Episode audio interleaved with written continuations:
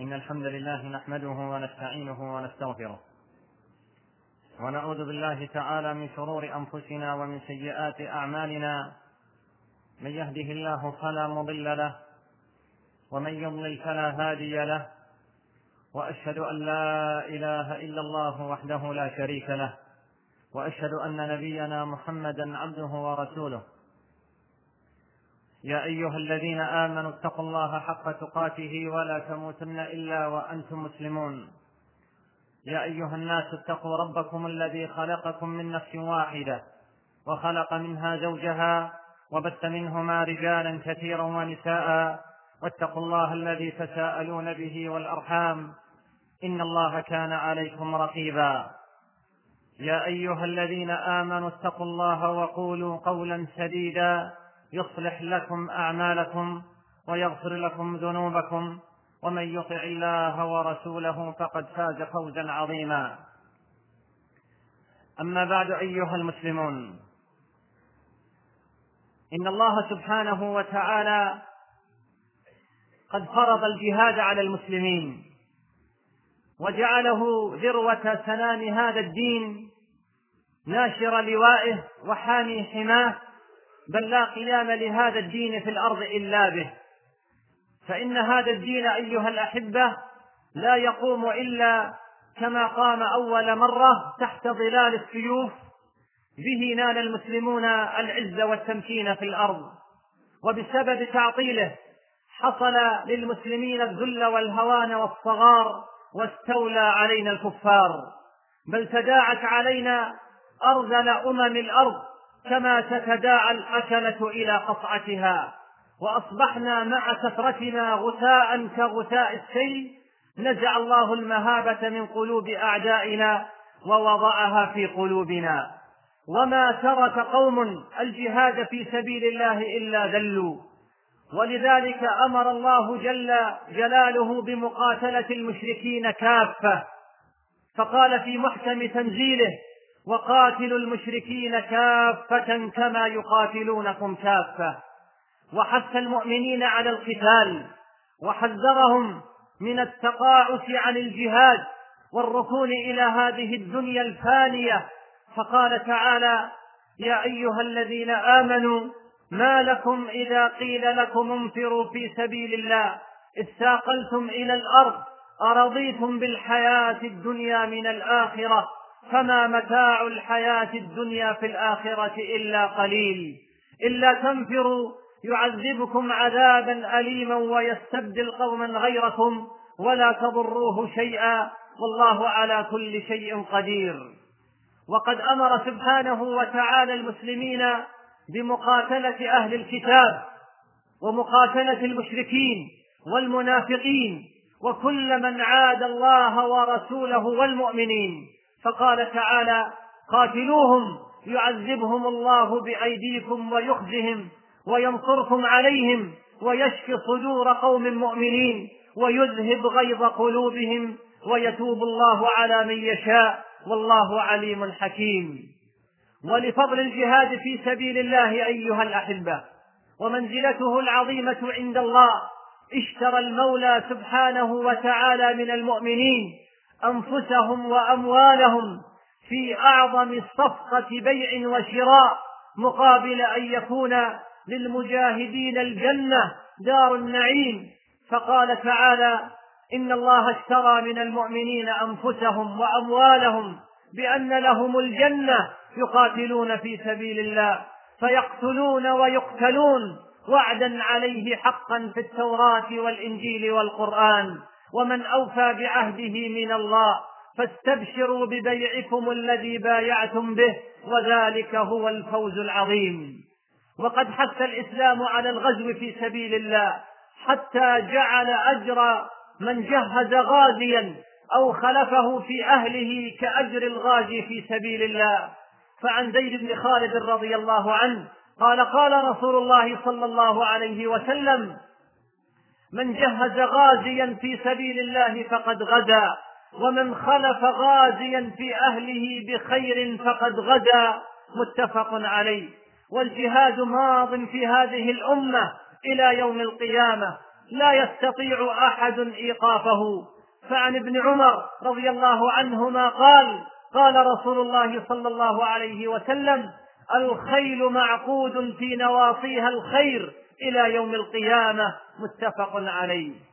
أيها المسلمون لم يرد لم يرد في ثواب عمل من الأعمال ما ورد في فضل الجهاد في سبيل الله.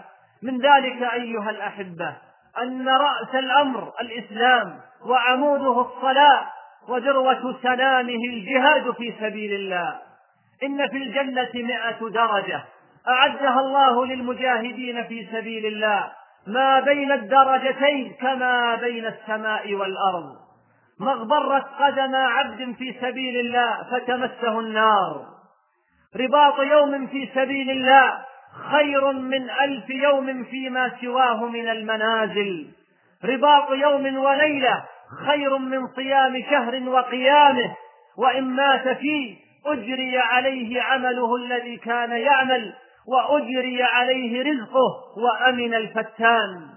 وعند البخاري أن رجلا قال يا رسول الله دلني على عمل يعدل الجهاد. قال لا أجده. ثم قال هل تستطيع إذا خرج المجاهد أن تدخل مسجدك فتقوم ولا تفتر وتصوم ولا تفطر؟ فقال ومن يستطيع ذلك؟ لغدوة في سبيل الله أو روحة؟ خير من الدنيا وما فيها والجهاد معاشر الأحبة باتفاق العلماء أفضل من الحج والعمرة وأفضل من صلاة التطوع وأفضل من صيام التطوع ونفع الجهاد لفاعله ولغيره في الدين والدنيا. وهو مشتمل على جميع العبادات الظاهرة والباطنة كما قال شيخ الإسلام من محبة الله والإخلاص له والتوكل عليه وتسليم النفس والمال له والصبر والزهد وذكر الله عز وجل. أيها المسلمون لقد وصل المسلمون في الأزمنة الحاضرة إلى مرحلة فاصلة وعطلت كثير من أحكام الإسلام ومفاهيمه وأجبر الناس جبرا وعلى غير رضا منهم على العيش في ظل مفاهيم غريبة عن عقيدتهم ودينهم وأصبح الجهاد بمعناه الشرعي بعيدا عن أفكارهم وتوجهاتهم. وكل ذلك يهون أيها الأحبة ويمكن معالجته عند إدراكهم لحقيقة دينهم وحقيقة واقعهم. لكن المصيبة هو الرضا عن هذا الواقع المؤلم. والاحتجاج له بالحجج الواهية المقدمة في ثياب شرعية زائفة ولا يقل خطرا وأثرا تخريبيا عن المذاهب الهدامة والبدع المدمرة التي يستعين مروجوها بالإضافة إلى الحديد والنار وحيل الاستعمار بشراء الفتاوى الباطلة لتتقبلها الجماهير بأقل ما يمكن من التكاليف والجهود. أيها المسلمون إن الجهاد هو الجهاد بذل لكل ما يمكن من الجهود في سبيل الله ومدافعة أعداء الله وأعداء رسوله بكل ما يستطاع من القوة. قوة في البدن وقوة في السلاح وقوة في المال وقوة في العلم والمعرفة. على هذا استقر الإسلام يوم استقر. وبعيدا عن هذا الفهم الجامع لمعنى الجهاد نزلت بنا الكوارث وفعلت بنا الأفاعيل. أيها المسلمون ليس شيئا من شعائر الإسلام يثير رعب أعداء الملة وخصوم الشريعة مثل الجهاد. وليس أمرا حرص المستعمرون وأذنابهم على تشويهه وتفريغ قلوب وعقول المسلمين منه كهذه الفريضة. وما من مناسبة استعمل فيها المسلمون كلمة الجهاد إلا وكانت ناقوس خطر يثير فيه خليطا من مشاعر الرهبة والغضب. يوازيه عمل دائب بشتى السبل للحد من أثر هذه الكلمة النفسي والعملي.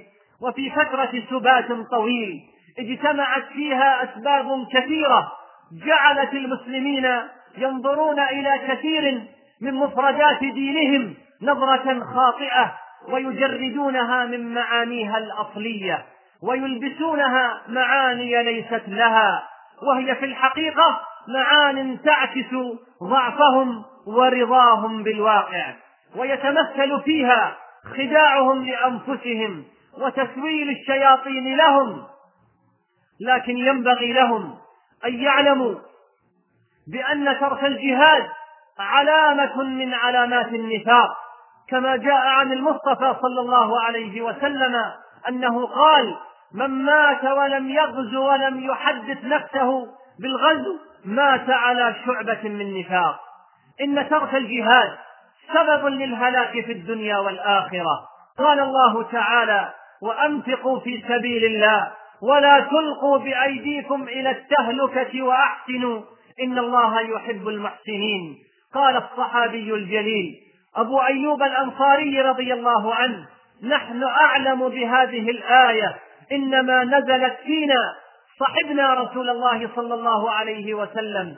وشهدنا معه المشاهد. ونصرناه فلما فشى الإسلام.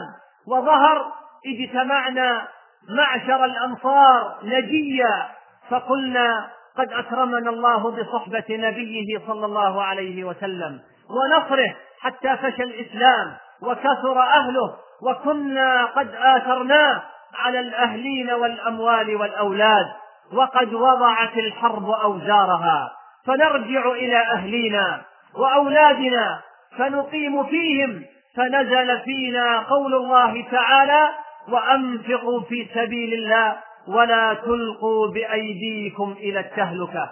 فكانت التهلكة الإقامة في الأهل والمال وترك الجهاد. إن ترك الجهاد أيها الأحبة سبب للذل والهوان وإن تركه ترك للدين كما قال سيد المجاهدين صلى الله عليه وسلم إذا تبايعتم بالعينة وأخذتم أذناب البقر ورضيتم بالزرع وتركتم الجهاد سلط الله عليكم ذلا لا ينزعه حتى ترجعوا إلى دينكم.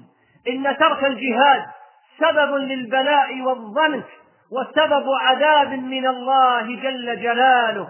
قال الله تعالى إلا تنفروا يعذبكم عذابا أليما. ويستبدل قوما غيركم ولا تضروه شيئا والله على كل شيء قدير.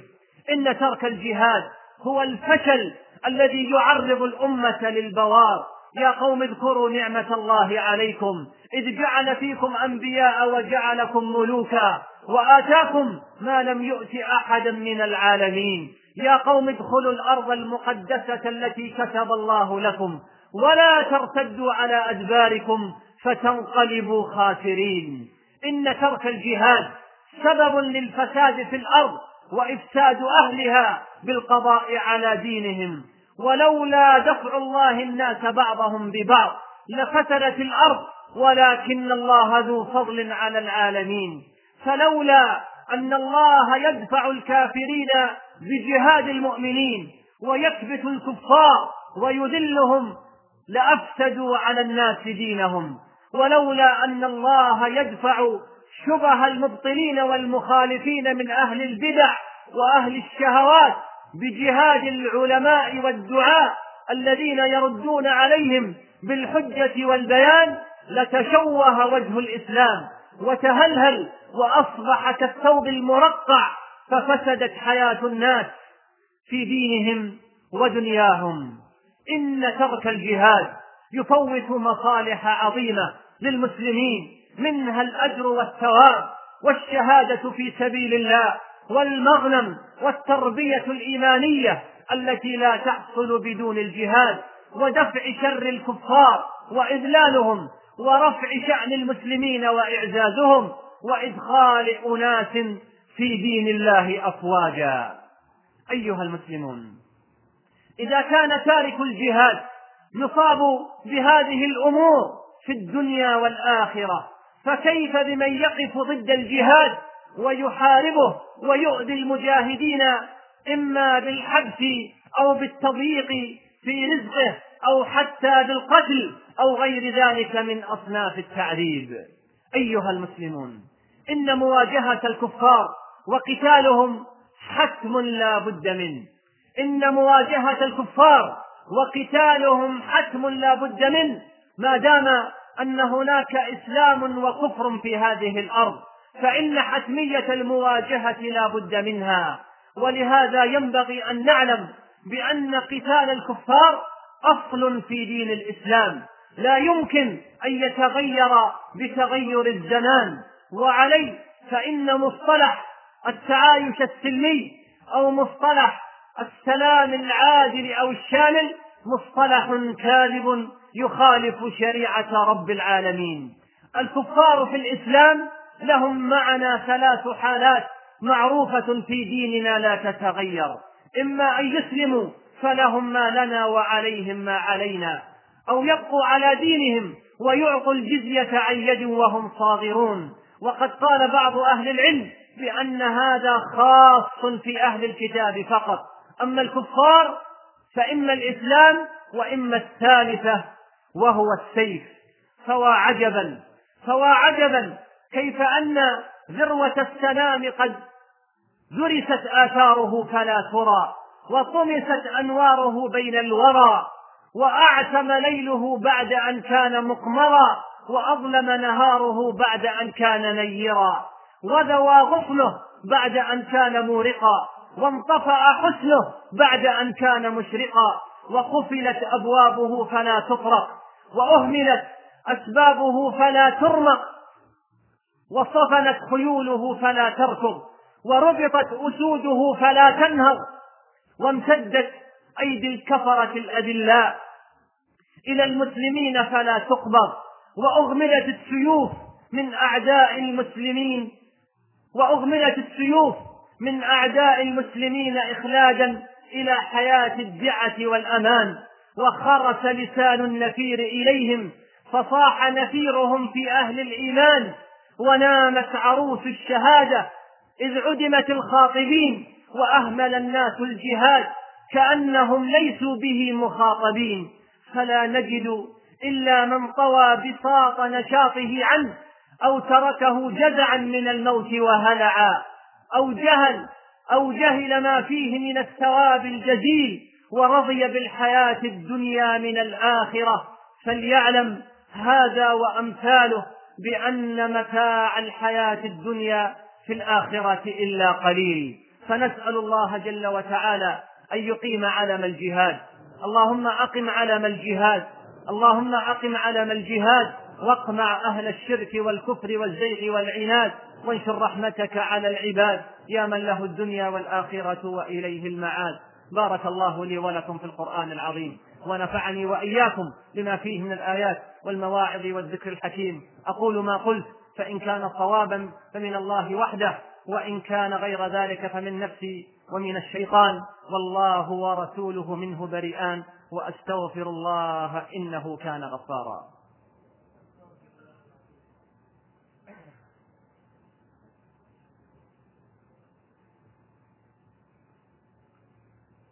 الحمد لله على إحسانه وأشكره على توفيقه وامتنانه وأشهد أن لا إله إلا الله وحده لا شريك له تعظيما لألوهيته وربوبيته وأسمائه وصفاته وأشهد أن نبينا محمدا عبده ورسوله الداعي إلى جنته ورضوانه فصلوات ربي وسلامه عليه وعلى آله وعلى أصحابه وسلم تسليما مزيدا. أما بعد أيها المسلمون إن من سنن الله الماضية أن الأمة تفقد في كل فترة من فتراتها أحد عظمائها وبعض رموزها وقاداتها. إن العين لتدمع وإن القلب ليحزن ولا نقول إلا ما يرضي الرب. فكم فقدت الأمة من عالم وكم فقدت الأمة من داعية وكم فقدت الأمة من خطيب وكم فقدت الأمة من مجاهد وكم فقدت الأمة من مفكر وكم فقدت الأمة من قائد عسكري. لكن هل يعني هذا أيها الأحبة بأن المسيرة المباركة تقف؟ الجواب لا. الجواب لا. إن هذه الأمة أمة ولود أمة كالغيث الخير في أولها والخير في آخرها. إذا مات عالم عوض الله الأمة بعالم. وإذا مات مجاهد عوض الله الأمة بمجاهد. وإذا مات قائد عسكري عوض الله الأمة بقائد عسكري آخر. وهي عجلة لا تتوقف. أيها المسلمون لا يدخل لقلوبكم اليأس. إذا سمعتم بوفاة رمز من رموز هذه الأمة لقد توفي شيخ الإسلام ابن تيمية رحمه الله تعالى. فهل توقف العلم وانتهت الدروس والحلق؟ لا. وإنما جاء من بعده من حمل الراية وأكمل المسيرة المباركة. واستمر الخير في هذه الأمة. لقد توفي سيف الله المسلول خالد بن الوليد رضي الله عنه. فهل توقف الجهاد؟ وانتهى زمن التضحيات والمواقف والرجال في ساحات المعارك لا. لقد عوض الله جل وتعالى هذه الأمة بعد سيف الله المسلول على مدار تاريخها بسيوف أقضت مضاجع الكفار وزلزلت عروش الطغاة والجبابرة. فقدموا وبذلوا المهج في سبيل الله عز وجل. وحقق الله على أيديهم انتصارات على دول تدعي أنها دول كبرى وجيوشها جيوش عظمى. لم يخطر في بال أحد في يوم من الأيام أنها ستسقط فأسقطها الله جل وتعالى على أيدي مجاهدين لم تتجاوز خبرتهم العسكرية بضع سنوات. وقد أكرم الله جل وتعالى بعضهم بالشهادة ومنهم من ينتظر وما بدلوا تبديلا. أيها المسلمون لقد أريقت دماء طاهرة على ربا حطين وعلى جبال قندهار وفي أودية البوسنة وعلى مرتفعات طاجاكستان وفي أراضي الشيشان ولا يزال قوافل من جنود الله عز وجل ينتظر على أن يحصل على هذا الوسام هذا الوسام النفيس وسام الشهادة في سبيل الله. قل هل تربصون بنا إلا إحدى الحسنيين؟ هؤلاء الشهداء هؤلاء المجاهدون الشهداء الذين ماتوا والذين قتلوا في سبيل الله قد أمنوا من عظيم الأهوال والكربات وسكنوا في أجل المحال في أعلى الغرفات وكرعوا من النعيم أكوابا وادرعوا من التنعيم أثوابا ومتعوا بجنان الفردوس مستقرا ومآبا. وتمتعوا بحور العين كواعب أترابا. أرواحهم في جوف طير خضر تجول في الجنان تأكل وتشرب. وتأوي إلى قناديل معلقة في عرش الرحمن. يتمنون الرجوع إلى هذه الدار ليقتلوا في سبيل الله مرات ومرات. لما بهرهم من ثواب الله الجزيل. فما أقبح العجز فما أقبح العجز عن انتهاز مثل هذه الفرص. وما أنجح الاحتراز بالجهاد عن مقاساة تلك تلك الغصص. وليس شعري بأي وجه يلقى الله غدا من فر اليوم من أعدائه. وما طله بتسليم نفسه بعد عقد شرائه.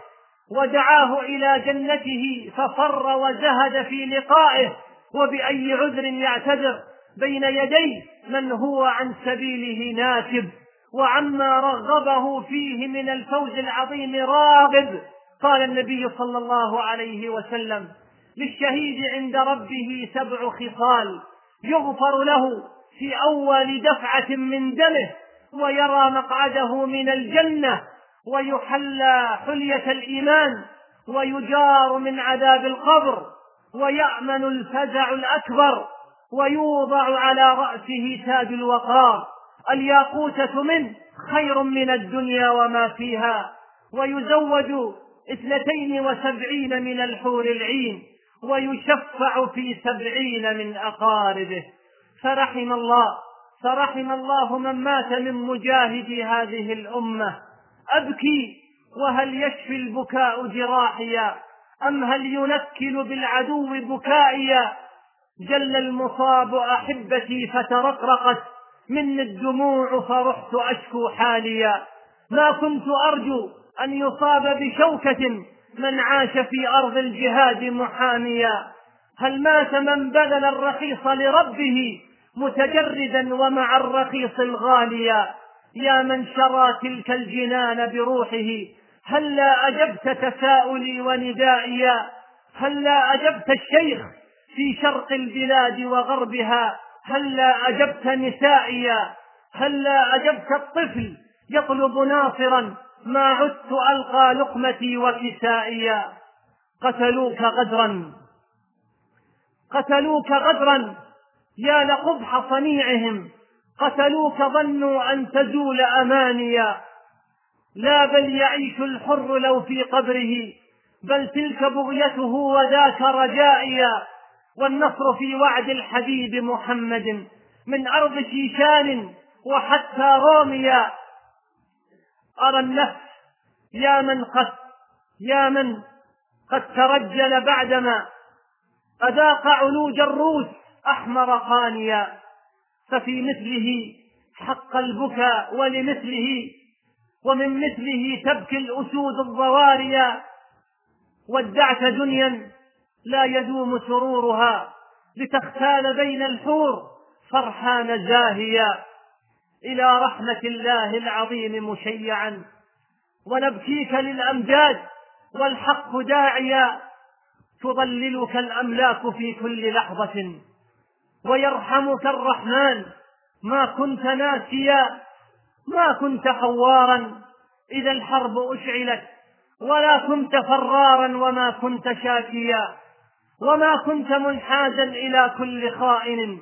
وما كنت خوانا وما كنت عاصيا. وما كنت إلا سيف حق على الهوى.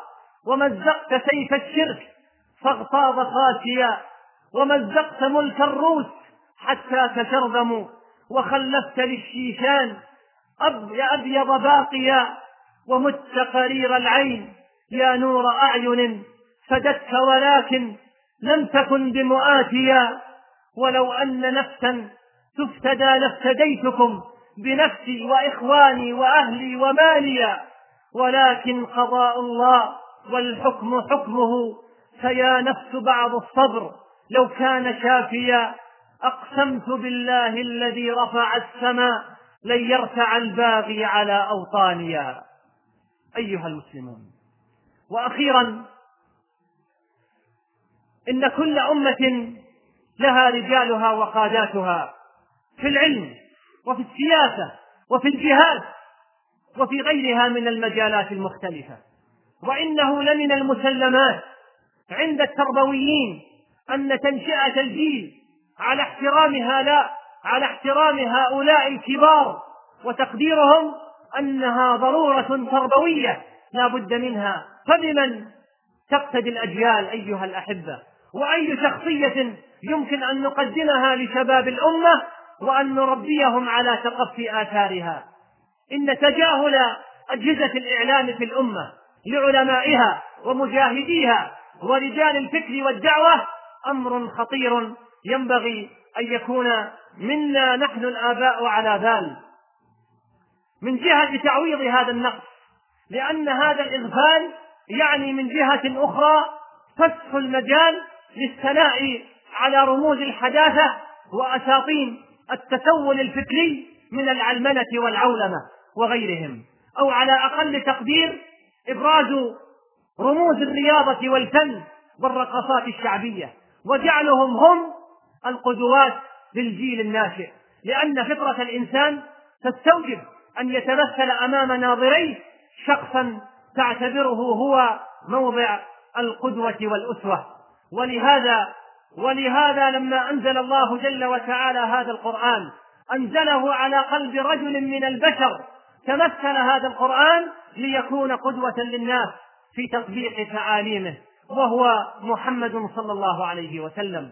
ولو كانت التوجيهات تكفي لوحدها لكفى أن ينزل القرآن لوحده ليعمل الناس به. لكن لعلم الله جل وتعالى أن هذا يخالف فطرة الإنسان كان لا بد أن يتمثل هذا القرآن نبيا من عند الله تعالى. وهذا هو السر أيها الأحبة الذي لا يفهمه كثير من الناس وهو لماذا بعض القرارات الإدارية وبعض التعليمات لا تلقى قبولا ولا تنفذ. الجواب والسبب هو أن مصدر هذا القرار أو هذه التعليمات لا يطبقها هو فكيف يريد من غيره أن يعمل بموجبها. أعود فأقول أيها الأحبة بأن الجيل إذا فقد القدوات الذين يستحق أن يقتدى بهم فإنه يلتمس القدوة في الرياضي أو في المغني الذي قد يكون منحرفا في فكره أو خلقه أو دينه. ولكن أجهزة الإعلام نجحت في إبرازه كرمز والجيل المستغفل انطلت عليه هذه اللعبة والأب ضعيف الإدراك لم يتنبه ومن انتبه لم يبالي في تعويض هذا النقص في أبنائه. ما بالكم أيها الأحبة؟ إذا نشأ جيل وهو يرى ويسمع ليل نهار أن الأمة تتنكر بعظمائها وعلمائها ومجاهديها ممن يستحقون أن يكونوا هم القدوات وأن يبرزوا على أجهزة الإعلام. وتتجاهل تاريخهم هذا الرجل إما أن ينساق وراء هذا التصرف الخاطئ للأمة فلا يحترم فلا يحترم من يستحق الاحترام أو أنه على أقل تقدير ينظر لهذا الوسط ولهذا المجتمع الذي يعيش فيه أنه مجتمع فاسد منهار. لهذا أيها الأحبة فليس في مصلحة الأمة أن تهمل أو أن تهمش أمثال هذه الشخصيات فيها لأن ذلك يعود عليها بالضرر. لا محالة. اللهم أقم علم الجهاد واقمع أهل الشرك والكفر والزيغ والعناد وانشر رحمتك على العباد يا من له الدنيا والآخرة وإليه المعاد. اللهم عليك بيهود اللهم عليك بيهود اللهم عليك باليهود والنصارى فإنهم لا يعجزونك اللهم عليك باليهود والنصارى فإنهم لا يعجزونك. اللهم عليك باليهود والنصارى فإنهم لا يعجزونك اللهم أحصهم عددا وأهلكهم بددا ولا تغادر يا ربي منهم أحدا. ربنا آتنا في الدنيا حسنة وفي الآخرة حسنة وقنا عذاب النار. اللهم صل على محمد وعلى آل محمد كما صليت على إبراهيم وعلى آل إبراهيم إنك حميد مجيد. اللهم بارك على محمد وعلى آل محمد كما باركت على إبراهيم وعلى آل إبراهيم إنك حميد مجيد. وآخر دعوانا أن الحمد لله رب العالمين.